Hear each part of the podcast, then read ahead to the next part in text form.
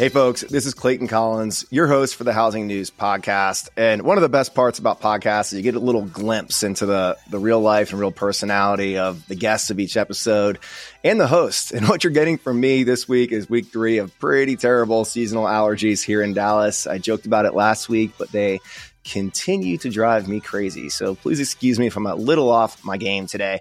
But it's hard to be off your game when you have a guest that is as smart as lively and entertaining as today's guest, Leigh Brown. Leigh is the broker owner of Community One Real Estate in Charlotte, North Carolina, an independent brokerage which she started about three years ago. But she's been in the real estate industry for about 23 years, and anyone who is involved in the national Association of Realtors or the North Carolina Association of Realtors or uh, listens to podcasts is probably pretty familiar with Leigh.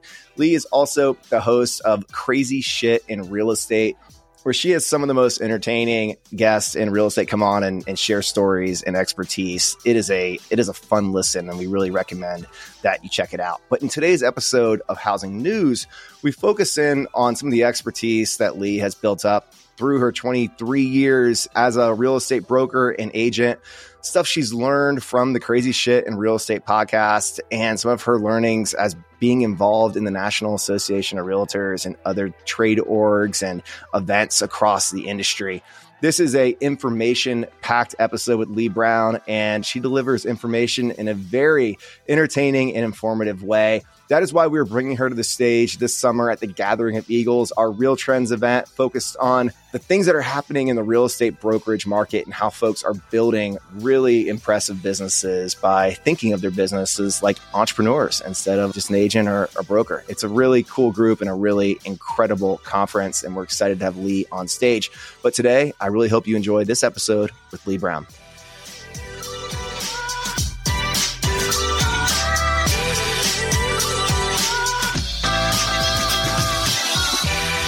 You're leading me right into the topics I wanted to talk about today, Leigh. So um, I it's it's fun interviewing another podcast host. The only thing I'm going to have to like work on here is to make sure you just don't turn all the questions around on me. I'm going to focus on you. So in addition to being a real estate agent and, and broker, and the, the list of uh, involvement and accomplishments goes on, we're going to get into some of those. But let's talk about your podcast first. You're a podcast host, um, crazy shit in real estate.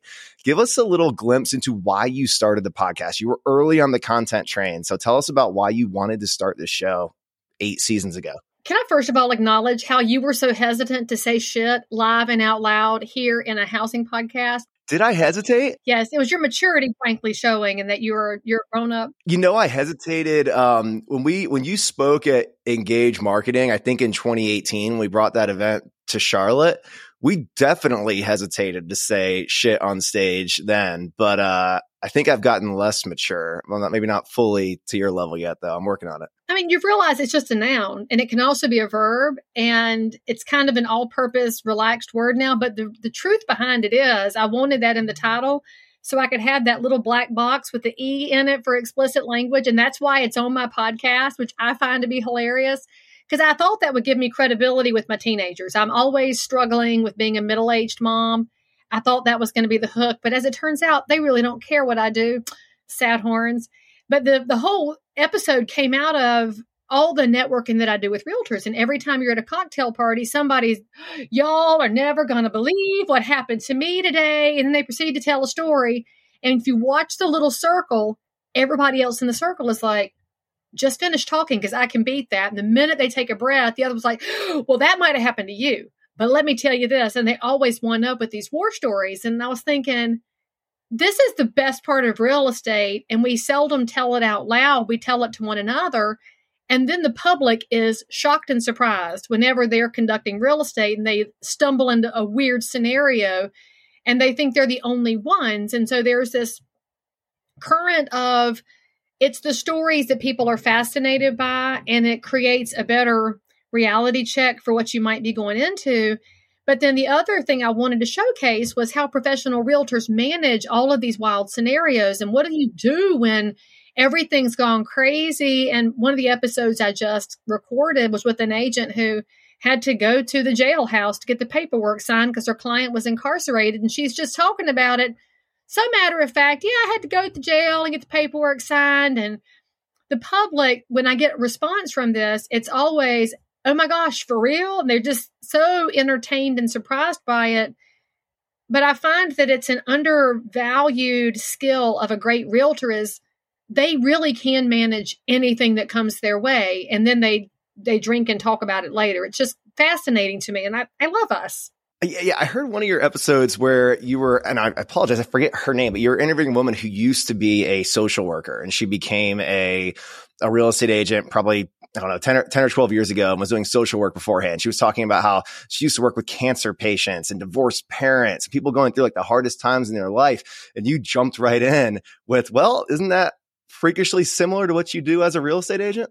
And that's why she's so good at it. I mean, she's a wildly skilled realtor and you start thinking about the situations we land in. And it's no different with every mortgage lender because the story that a lender puts online in that online application is not always the real story about the finances until you make it three phone calls and say, okay, you made up all of this. We've, we got to go back to square one, buddy. What's going on here?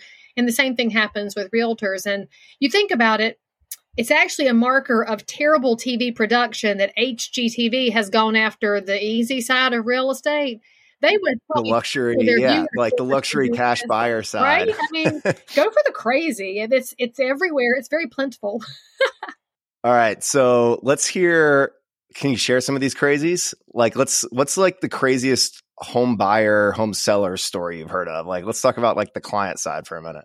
Well, my favorite podcast episode is one of my dear friends, Steve Westmark. He's from Minnesota, and he has been an icon in the business for decades. I mean, the man is a survivor, and he's just a delight. And there's a story he's told for years, and it's just it's tough to match the fact he was holding an open house for a listing for a seller, and he got there at noon, like a realtor does. You ring the doorbell, you holler, nobody responded. And so he goes to cut the lights on and set up the cookies and the water and get it prepared for the open. The master bedroom door is shut. No big deal. Uh, that's not the main part. Let's make sure that the part the buyers will enter is all set up and the open house starts and people come in the house. And then they discover that the seller is in the master bedroom and he's dead. And so Steve has to do what any good realtor would do and call the police. Right then, um, I'm having an open house and there's buyers in the house and in the yard, and my seller is dead. So the police come. He, of course, has to stop the open house, but now he's a suspect because he's the last guy in the house when they find the body. His fingerprints are on everything because he was setting the house up. Then he has to tell the buyers, you, are going to need to leave. And, oh, we want to make an offer. Hmm, not going to happen right now because we don't know who's going to sign the documentation. So he gets questioned. They have to take the body out. Six months later, they're finally sorting out the estate, and he doesn't even get the listing because the heirs didn't want to use him because of the whole scenario. And I, I'm just, I listened to Steve tell the story, and it's that that could be any of us. It could be anybody. And frankly, in a in a post COVID era, it's actually more likely because people are so disconnected from other humans and we live our lives on these little devices and you maybe don't see people in person. So would you even know if somebody had passed unless you went in the house? And, and, and frankly, I can't imagine having to walk outside in the yard and say to those buyers, "Hey, y'all need to leave because the seller's in the house and he's dead and the police are on the way to investigate. I mean, how fast would you scurry off that property? He didn't like quickly update the listing to say like motivated seller, bring all offers. It wasn't like a. I mean, had there been somebody to sign, I guess if you were in an estranged marriage where there was an ex wife somewhere to sign, but just one dude by himself, then you have to get into all the title issues. Oh, yeah. Yeah. That's a, um, you know, that's a, that's a crazy story, kind of a depressing one that was wild. And I know, like, I mean, the the there's some amazing agents out there uh, who you know are often have the challenge of working with agents who don't do as many transactions or, or maybe don't follow the, the the rules of the national association. Have you had any episodes where kind of the horror story is on the the other side of the transaction, not necessarily like with the home or the the buyer or seller? There's a few, but one thing I'll say about the guests I've had on the show, they come in with a generally positive, optimistic view on the business that you just pick up whatever slack is necessary because the other agents usually they're let's see, their lack of skill comes less from malicious intent and more from just straight ignorance because they didn't land with somebody who could train them or because they got into real estate with the bright eyes of I'm going to be rich beyond my wildest dreams after working an hour a day and then they find out you can go broke so quickly in real estate if you're not even looking and so many realtors work a day job until they feel confident enough to go full in that they're hard to get a hold of. And I think that agents really just are used to picking up the slack. So they've they've been more likely to talk smack about their own clients and their colleagues. And maybe now that I say that out loud, that's a poor reflection, but really it's a it's a good reflection in some way. Well, I mean, it's it's it's bad if it's just talking smack. It's positive if it's a reflection. So, like, how has has the show shaped the way that you onboard new agents and the way that you train, the way that you think about building your business? Because I mean, you're you're hearing you know the best and the worst from your your colleagues nationally. I will say, I think um I've got a lot more grace and understanding, but frankly, that's also because I'm medium aged and I've been in the business for 23 years. And when you're early in your career you're a lot more judgy of the public and of your colleagues than when you get later in and you realize everybody's got something going on that can cause them to not pay attention or make a mistake. So I feel like I am a little more understanding than I was several years ago. And I, I just, I'm always thinking, especially, well, COVID, I think changed the perspective on that because so many people were trapped in a house with a spouse that they didn't know anymore they were homeschooling kids and they weren't equipped to homeschool them, taking care of elderly parents. They were scared to go to the grocery store. They didn't know what to do with themselves. If you watch the mainstream news and the death toll is clicking, some people just got up to here in panic. And that can react, to change your reactions to things. And then in the real estate space, in some states, real estate continued without missing a beat, like Nebraska, South Dakota. They never got put in shutdown. They just trucked right along. Here in North Carolina, we were out of work for about six weeks because we were not deemed essential and it was a misdemeanor to be called out working. So there was this fear factor. I'm going to go broke and I, and, oh, and I'm going to die. And, and wait a minute, I'm homeschooling and I have a, I don't like my spouse anymore. And people were here and you realize you don't have the foggiest idea what's happening in their house. And so I'm a realtor and I call and ask them a question. And sometimes they wouldn't answer the phone or wouldn't answer the question and they sounded completely unhinged. And I realized it had nothing to do with me, nothing to do with the transaction, nothing to do with real estate, and just the sheer weight of what they were carrying. And I don't know that I'll ever forget that lesson because there's a there's so many adages about you know walking a mile in somebody else's moccasins that old indian proverb and you start realizing that if you really slow down and think about the space somebody else might be in you could you could slow your roll and be a little bit nice. And you're working with people in what's a stressful time in their life, and usually when people are buying or selling a home, it's because they're they're relocating or going through a change in their their family, or um, or positive news they're upgrading, or negative news they're they're downsizing. It's it's it's a um, interesting and like kind of tough emotional pivot point for people when they're buying or selling houses. Um, and, and agents see their buyers and sellers at their, you know, their worst and their best. I remember, um, our agent we've worked with several times here in Dallas. His name's, his name's Kyle. He was at, um, Briggs and we started working with him. He's at Compass now. We had a house listed with him in February and March 2020. And I remember like my wife sending him texts like, Hey, should we like maybe ask people to wear like slippers or like a face mask or something? And he's like, I don't know. We haven't like that, that people hadn't thought about that yet. And like we are like working through like everyone's like own kind of craziness and uncertainty at that at that crazy time in 2020. And that's so funny you mentioned that because realtors are very good at adapting. And I think that was where we actually led the way with a lot of people like, you know what, we don't know. So let's just go ahead and throw on some booties, which I think was my favorite rule that realtors had. Like the COVID never actually came in on shoes, as far as we know, but we put booties on and gloves and masks, and we carried Lysol and hand sanitizer. And I remember going in a house and got my gloves on, and I didn't put the booties on because, full stop, one of my agents almost broke her leg on some freshly polished hardwood floors. And so I told my agents, I'm like, if there's a rule you can ignore, it's putting booties on, but take your shoes off so you don't truck dirt in the house. And I've got my mask on, I've got my Lysol, and I'm walking behind my buyers and I'm cleaning as they touch and I don't touch anything and, and don't breathe and, and don't, we don't, we, and, and I guess you could use, don't use the bathroom and just hold it. Just hold it until you get to the gas station because apparently COVID didn't go to the gas stations. And so you start realizing we were just in front of everything figuring it out. And that's one thing I do love about the business. You really don't know what's going to happen next because at that same time, I had some listings on the market and the market went because everybody froze you're in lockdown. Well, well, what can we do? And buyers froze and sellers like, what's going on? What's going on? What's going on? What's going on? Like, I don't know. I don't know. I don't know. I don't know. And then about mid April, the market went, and then it was just Katie bar the doors, and you didn't have time to breathe after you got a sign in the yard, regardless of COVID restrictions. But I will say the one thing we had as a rule that I hope stays forever, we stopped having overlapping showings during COVID. And I think that's a beautiful thing. So even if a buyer only got 10 minutes in the house, it was their 10 minutes, which for some people, that's all they need just to look, process, make some notes, and think.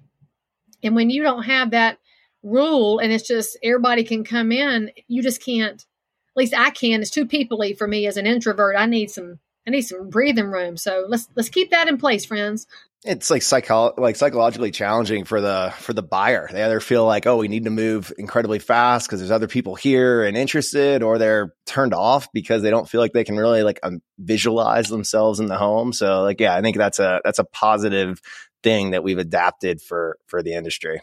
And we should actually remind them that keeping pointy elbows is a gift in 5Ks at the beginning when it's crowded, but also when you're in a crowded open house. Get your pointy elbows out. Keep people away from Is that a, do, you, do you have a list of advice that you give your uh, your your home buyers before you start uh, courting them around uh, open houses and showings? I mean, first of all, we talk our way through what buyer agency is before we go anywhere near a house because I want my buyers to be all the way educated. Who's working for whom? Here's where the money's going to come out of your pocket in the process.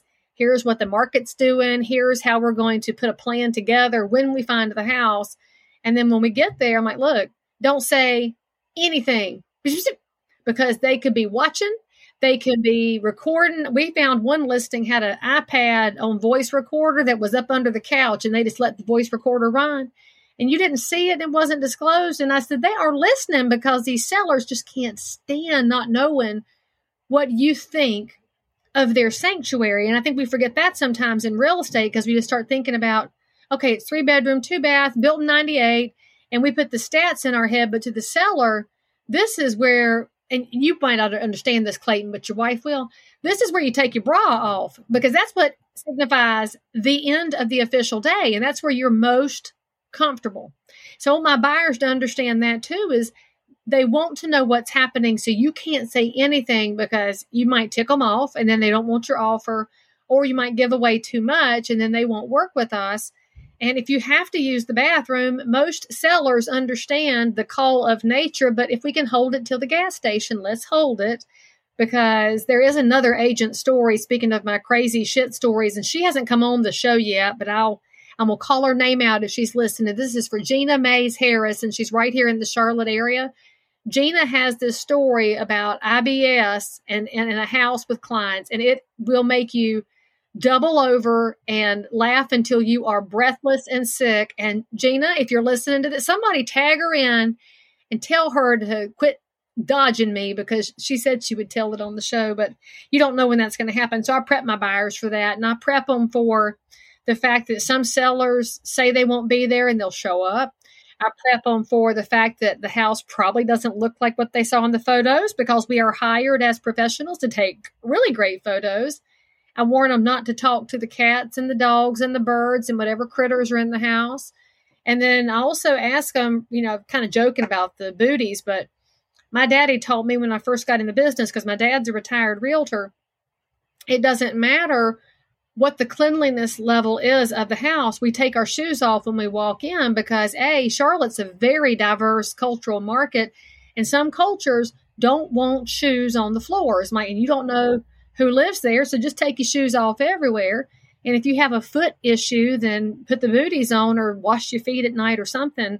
But I want them to be thinking through all of those little interplaying things because there's so much more to the house than the bedrooms and the bathrooms and the square footage. And it goes back to what you said before.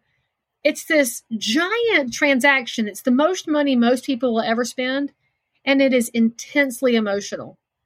And I watch people get on Amazon and read reviews for a pair of socks, and you'll read 50 reviews. Do I buy these socks or not? They're $11 and the competitors are 10 And then they get so, I don't know, analysis paralysis. They just can't buy the socks. And then they walk into a house, like, well, this house is great. I'll just take it. You're like, wait, you're gonna you gonna look at everything because we need to slow our roll here. But no, I just feel like this is the right house. I feel like my children want these bedrooms and like all the as the young people say, all the feels come in when they walk into a house and they don't go through picking it apart like we do small purchases. It's just wild. Yeah, it's that. Uh, I think that com- competitive tension and impatientness gets into gets into sellers or buyers' heads. So Leigh, you, you, talk a lot about like how you can help buyers and sellers, um, coaching them up front and understanding agency. Um, but how do you talk to your buyers and sellers about the the other professionals they'll work with in the in the home purchase or sale process? So the mortgage professionals, the title professionals, a big part of the agent responsibility, or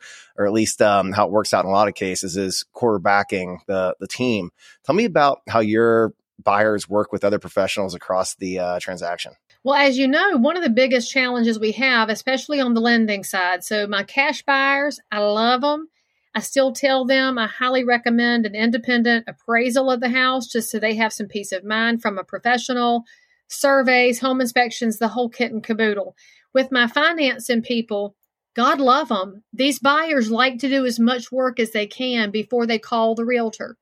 And they'll say, I'm pre approved and here's my email. I'm like, oh, that came from Sloan or it came from Lending Bush. And then I look at that and I think, oh God, oh God, no, because those always look good on paper, but my clients just don't know yet how to watch for fees. And even if the interest rate and the fees look okay, there's a big reason I get nervous about online lenders. And that's because in real estate, something is always going to go sideways. And we just don't know if it's day one or the day of closing. And when something goes haywire, I can't get a hold of a bot or a human that's several states away. I have no pull with them. I have no relationship with them. And frankly, they're not going to be neighbors with my buyers. My local lending partners, I can go take my sharp elbow. This is the third use of it. You got 5Ks, open houses, and getting a hold of your lender. I can go shove it in Jordan's side and say, look, dude, I don't know what happened here. You need another VOE, and that's number five. You got to call your closer, call your processor. This has gotten haywire. He'll fix it because A, he's amazing. And B, he lives here. So he's going to see my buyer out in public. And C, I can find him. I know where he lives. And that sounds like a threat. It's a promise. I bring banana bread and stuff to him because he and his wife have lovely young kids. But when you are in proximity to somebody, you have access to them. And I, I just don't know that our buyers understand the sheer volume of things that can go wrong. And frankly, I blame the realtors and I blame the lenders for that because we're so busy in our marketing saying things like, I'll make this a smooth process. This is going to be easy. And here's your Staples Easy button. And we act like everything's going to work out. And frankly, a lot of times it eventually works out, but there are some major heartburn moments along the way. And the more localized my professional team is, the more likely I can get them to clear the deck and help my folks out because when things happen in real estate, there's seldom something you can solve over a two week period. You need to solve it in the next five minutes or it becomes a raging fire and everybody's completely lost their minds. I want my local people. And by the way, the fees and the numbers, have never been higher with local people as compared to a website.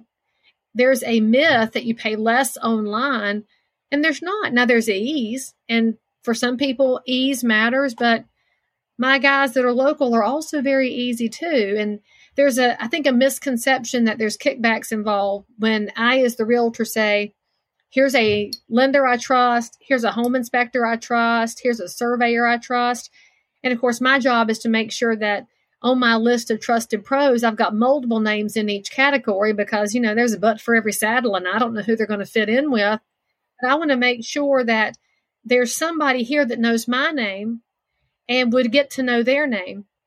And the secret sauce of all that is if I send you, as a, you and your wife move to Charlotte, you're like, I just am tired of the Metroplex. Let's go over here to the Mixmaster in Charlotte. The team that I have is going to take better care of Clayton because they don't want to tick off Leigh Brown because they know Leigh Brown's going to have more buyers and sellers down the road who will need professionals. So they actually take extra good care of my people as opposed to being treated like a number. And I think that really matters and is again a story we should be telling more frequently that stor- storms will happen, issues are going to rise up. And that's why I have this whole list. I got a guy. Don't stress out. I got a guy. Be all right. We have a Slack channel at HW that publishes all the new registered users for our HW events, like the Gathering of Eagles coming up in June and HousingWire Annual coming up in October. I was just scrolling through the Gathering of Eagles feed on Slack, and wow, I am blown away with the quality of the attendees. Leaders from Keller Williams, Better Homes and Gardens, EXP, Compass, Hanna Holdings, Remax and Home Services, and incredible ecosystem partners like Zillow, Austin Board of Realtors, New Western Acquisitions, UWM, and Bright MLS, just to name a few. If you aren't familiar with GOE, this is our real estate brokerage event for the most elite brokers, teams, MLS execs, and state and local association of realtors leaders. June 18th through 21st in Austin, Texas at the amazing Omni Barton Creek Resort. Visit the events tab on realtrends.com or housingwire.com to register.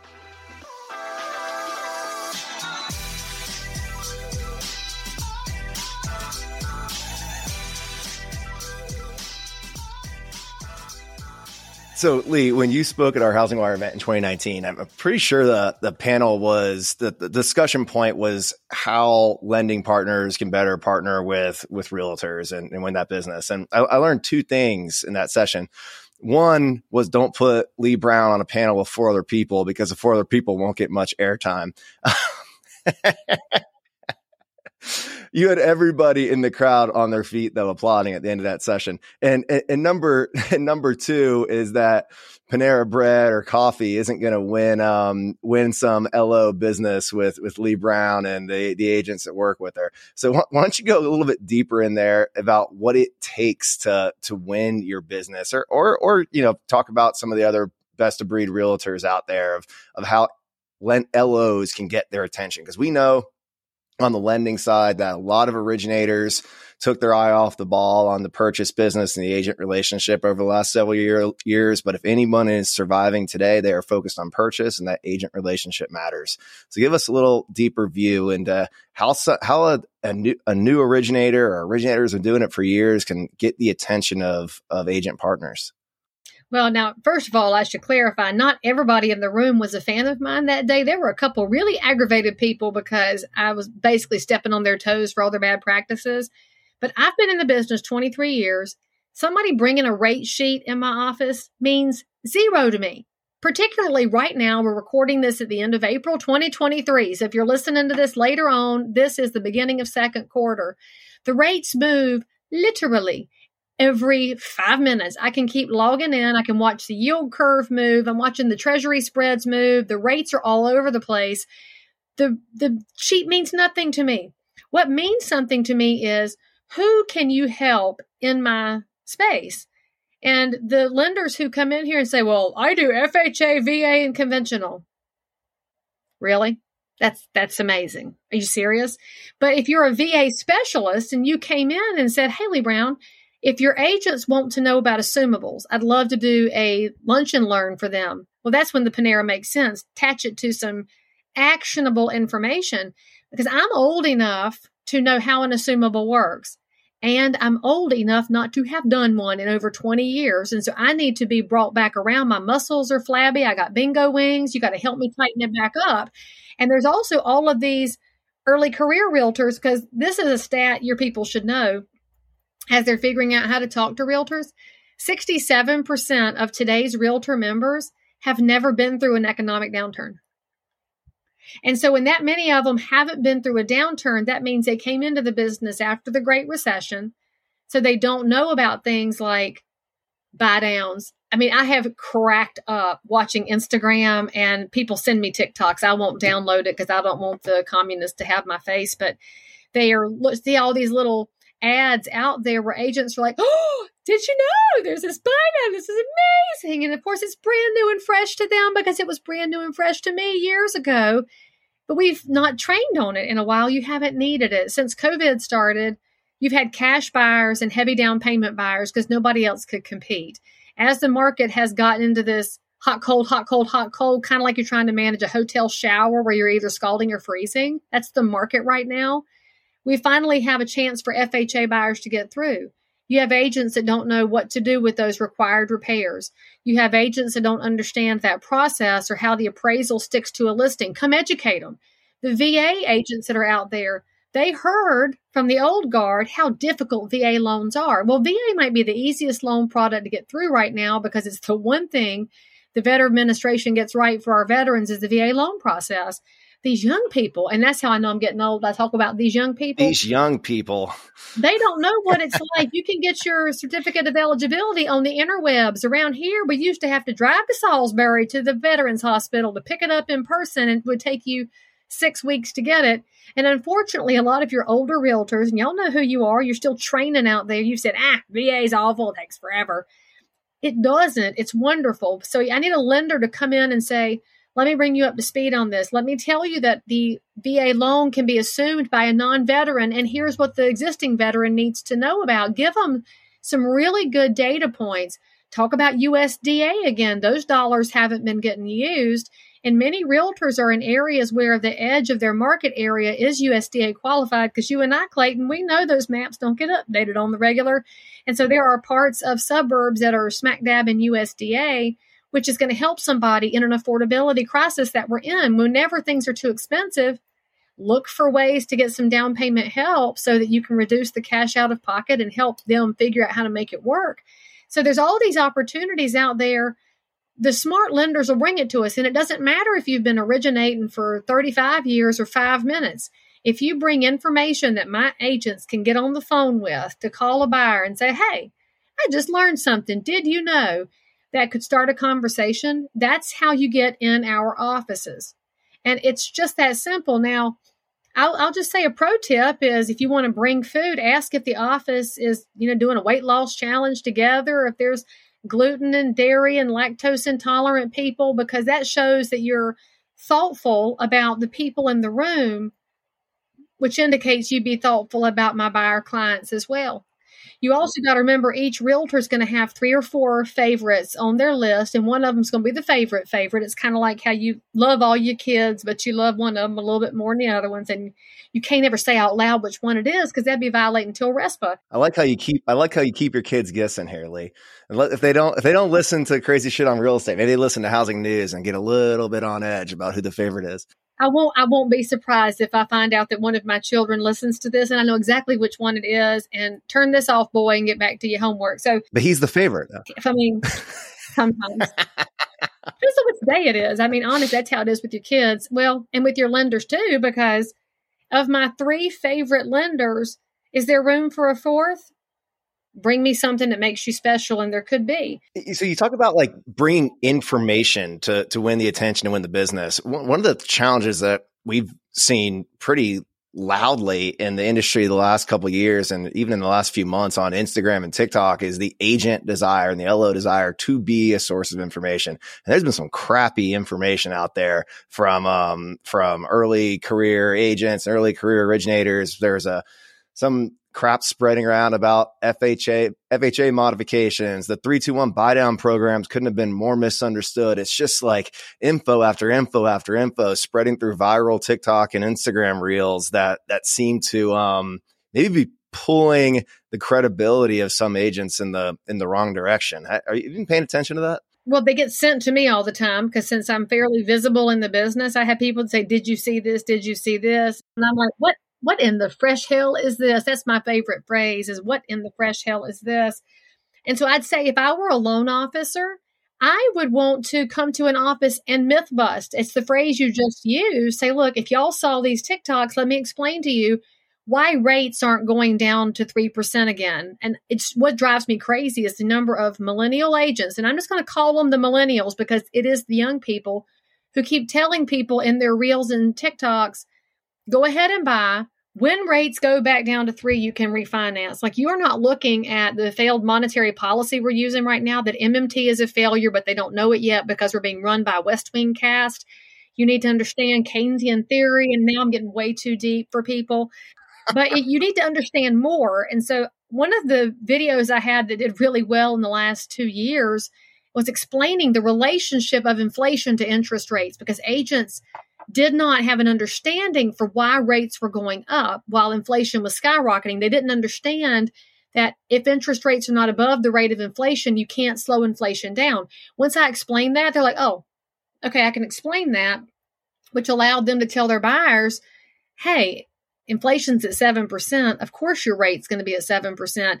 And they took the fear away because they had some knowledge. That's the only way we're going to go combat these really bad pieces of information out there is for more good people to put correct information out there. I mean, you can take as an example, as of our recording today, the hot news in housing is the FHFA subsidizing of low credit score borrowers. Yep, the loan level price adjustment information I had a person arguing with me over Twitter, and I love him. I've loved him for years, and I just I, I pity his wife because he don't listen real good.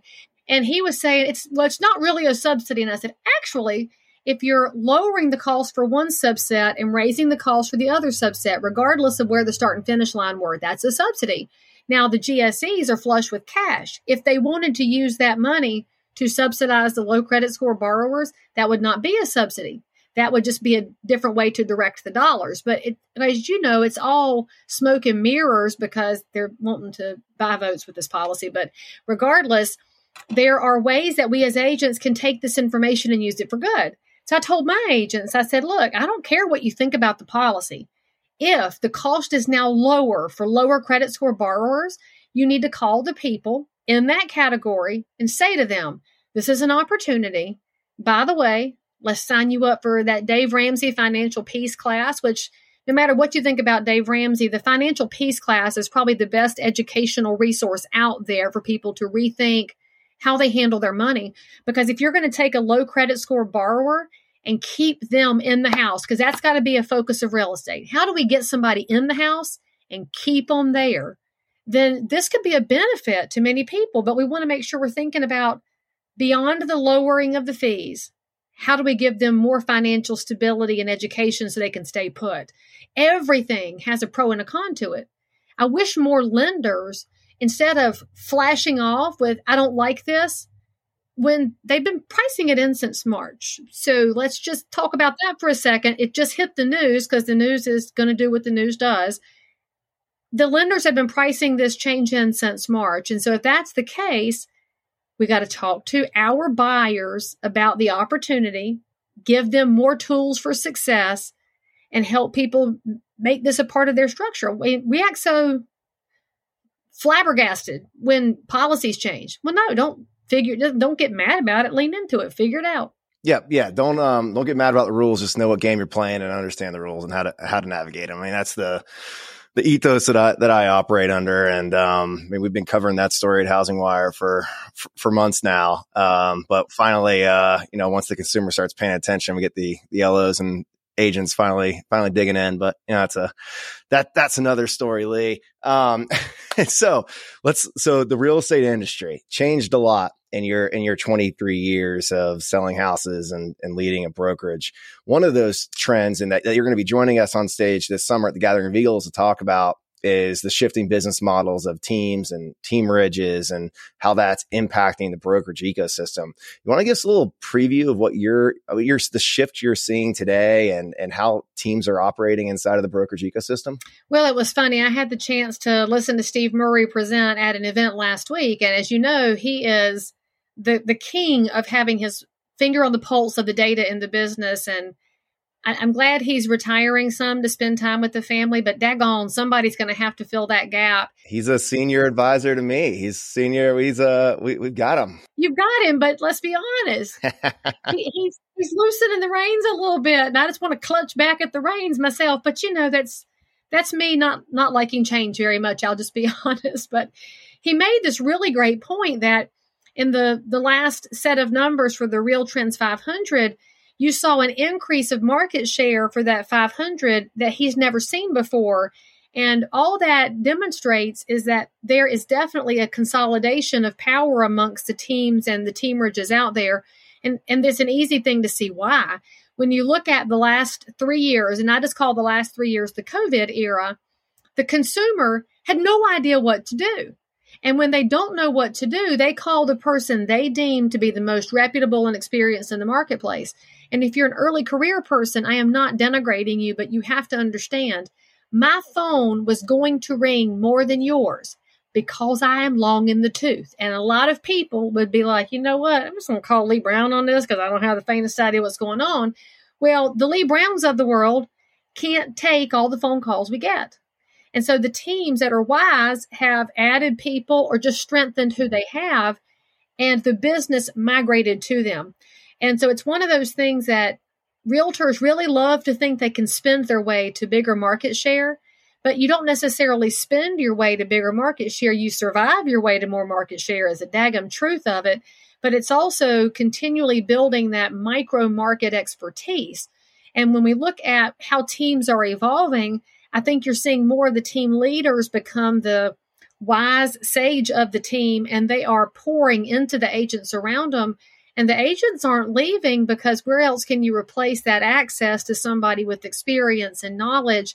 And it's just continuing to consolidate there. Now, one thing that I watch as a independent boutique, I'm a tiny office and it's on purpose that my office is my team and currently another team. And that's that's it. And we're thoughtful about who comes in here because we have I mean a tiny little tight knit culture and it works for us and that's not for everybody, which is the thing I love about real estate. There's a business model for anybody.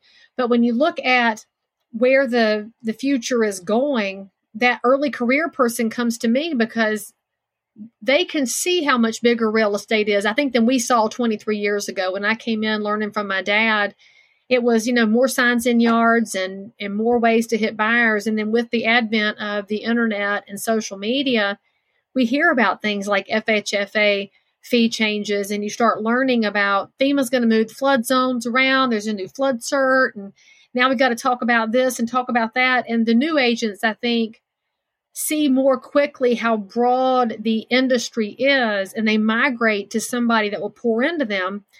And a team leader is going to do that. But I was going to mention that the frustration I have is that so many of these mega teams don't do what I did and open their own shop. They hide, un- hide they land under another broker. And some of us would say they're hiding, but they think that they're mitigating their own liability by hanging with somebody else.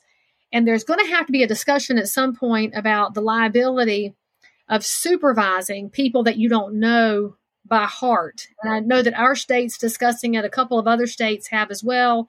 Should there be a maximum number of agents under supervision? If those rules start to promulgate in our regulatory bodies, that's going to change the team structure. So maybe team will split and become two or three teams, or there'll be a managing broker inside the team. There's a lot of suggestions that are being bounced around as we figure out what is the best thing for consumer protection that brings the highest level of expertise to the consumer because a market like this it's not a market where you want an app representing you. And I think the public knows that when you look at how the numbers are going up for people choosing an agent versus going it on their own which is why I really wish the people that are involved in the lawsuits at the Department of Justice would come get their license and get out in the field for a minute. They would then see how competitive real estate is and they would understand why the consumer doesn't just buy a house online like they buy that pair of socks I talked about earlier. So Leigh, you you started and built your career as a leader inside of a large national franchise. How did you decide to make the jump to become an independent broker instead of launching a team or or staying inside of a franchise or large brand. And I'll and I'll kind of back that up with um, some of the the RealTrends research has shown that the economics of running a team are pretty damn good. So how did you think about the, that decision and kind of weigh the pros and cons of your decision to launch Community One? Well, I I loved the brand I was with before. I still say that were I with a brand, it would still be that one. I have high level of respect for my colleagues at that brand I just decided to leave right when COVID started because apparently I knew in my gut that we would have a period of non essential service in North Carolina where I would have a chance to get my shit together. But, you know, hey, I really can't take all that credit. But at the time that I broke off, it was primarily because I was paying out to a brand that this is going to sound really arrogant and I can't help it. My brand as a speaker, trainer, talking head about real estate is its own thing. And it was perceived as competing with that brand. And so that brand did not support my growth. And I get that. I am a unique bird when it comes to this stuff because I, I do do the research. And like Steve, I'm a big wonky nerd looking at the data, looking at everything. And I talk about it after I read it. And, and they didn't. And so there was a, on the top level, on the corporate level, it just wasn't a fit anymore. And again, I love the brand and the people, but it just wasn't a fit. And that's not a slam. It's just you go through phases in life, right? And so I decided I would just be independent and start my own little boutique. And of course, there's always a fear when you do that that you're going to lose business and people will judge. And frankly, I'm just about past caring what other people think at this point in life. And as it turns out, my clients, because I reached out to all of them, that's one of the keys of growth in your business is talking to people you've done business with. And to a man, they said, You should have done this years ago. And I was like, For real? I'm like, oh, never occurred to me because I was I had that inertia that any successful agent has of it's working. If it ain't broke, don't fix it, which is hilarious. That real estate is a world of renegade entrepreneurs who do the same thing all the time and get trapped by their own inertia, but I, I digress it was a great move and who knows where I'll be this time next year. You know, do I franchise this and let other people do the one community in Saginaw, Michigan, or do I just stay tiny here at home? I don't know. I'll know when the Lord tells me, and He hasn't made that clear yet. That that's a really cool story, and I, and I love seeing you go independent as a as an entrepreneur. The entrepreneurial process and step get, gets me really excited. It is interesting though how you think of like all real estate agents, professionals as this this entrepreneurial bunch. Do you think agents like know the entrepreneurial community and demands of being an agent and a, a, broker, like how entrepreneurial it is when they start? Is that or is that something that attracts them, or is something they just kind of figure out as time goes on that this is a um, this is a scrappy, sales intensive, independent entrepreneurial ecosystem? We should just say that some figure it out and some never do, because it's wild to me that these agents out here can be amazingly successful in their relationships and they can close a deal and they get to the end of the year and they can't figure out why their P&L doesn't show a whole lot of P because they're they're not thinking of themselves as CEOs and I think if it were just more clear and that mindset that no matter whether you're with a giant national firm or a tiny boutique or you're a one man band on your own you're a little tiny CEO doing something unique and that's one of the best things about real estate is you do get to create your own benefits and values and features, and you get to serve the little tiny corner of the world where you are. You probably know one zip code really, really well. And then agents forget to tell that story. But then they also get into this space of, well, I've sold a bunch. I must need to open my own office. And they don't realize that opening the office means you're now going to have to deal with HR and escrow accounts, and you're going to have to deal with the real estate commission and with being a supervising broker, and you're going to have to have a copier and coffee and toilet paper and you're going to have to figure all of these things out. Oh, and if you're still buying and selling with clients, now you got to manage that as well. So I think if you look at the team situation as well, your team leaders are probably the ones in the business who get this at the highest level because they're building out a brokerage inside a brokerage, most of them, because they do have professional staff and they're dealing with payroll companies and they're figuring out how to hire and fire. They're building systems for their agents to follow so they can build some consistency in dealing with the consumer public. They've really got a handle on it. And the wise ones do watch that P&L all the time and they're trying to drive dollars through, whether it's, you know, for profit sharing or just because they want to go buy more investment properties.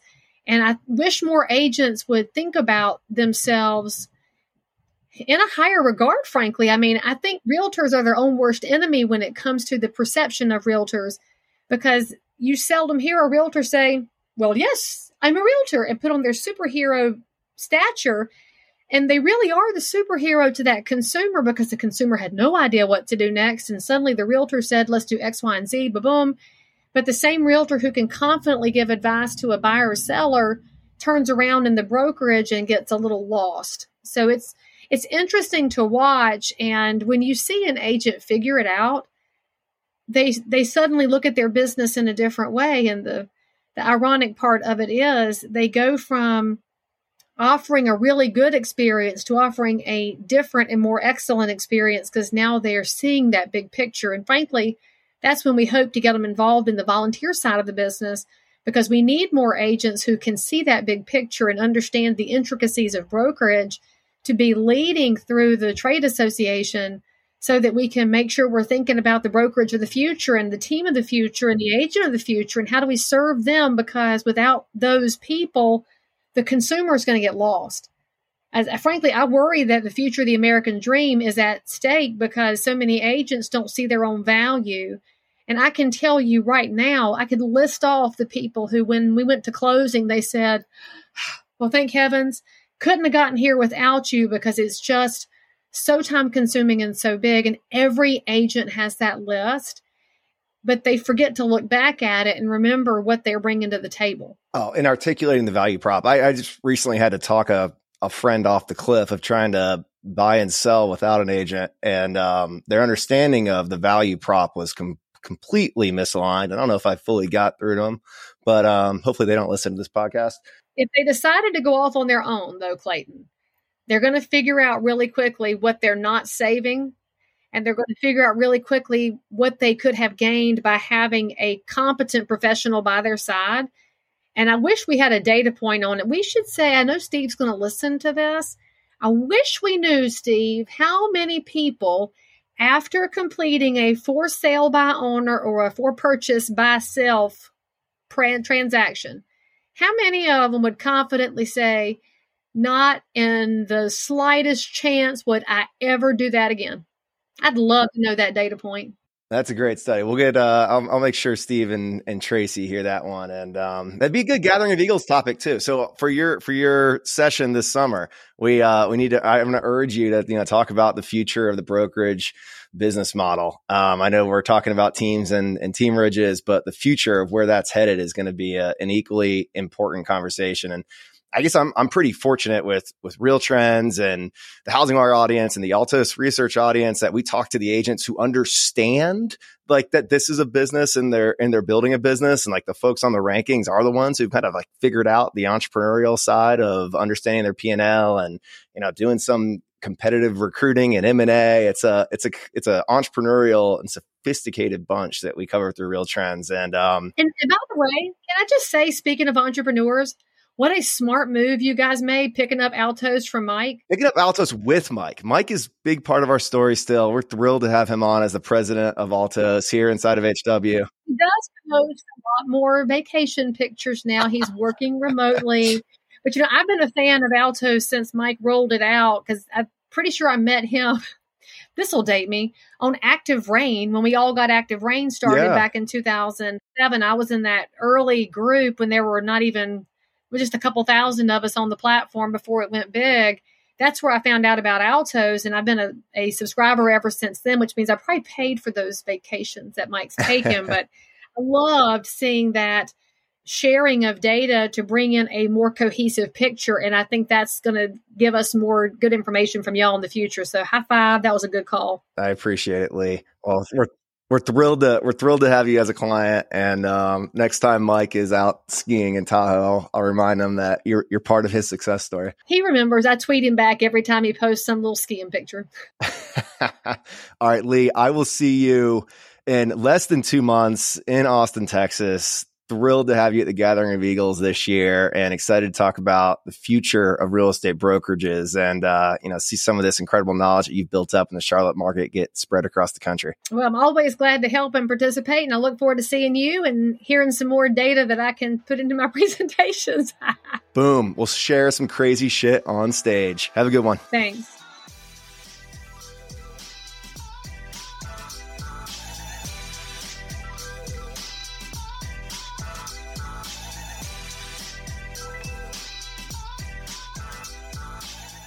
Bam. Now, that is a wrap of this week's episode of the Housing News Podcast. Do me a huge favor and go to iTunes and rate this show. And if you leave a comment, you better tune in next week because you might get a shout out. Thank you.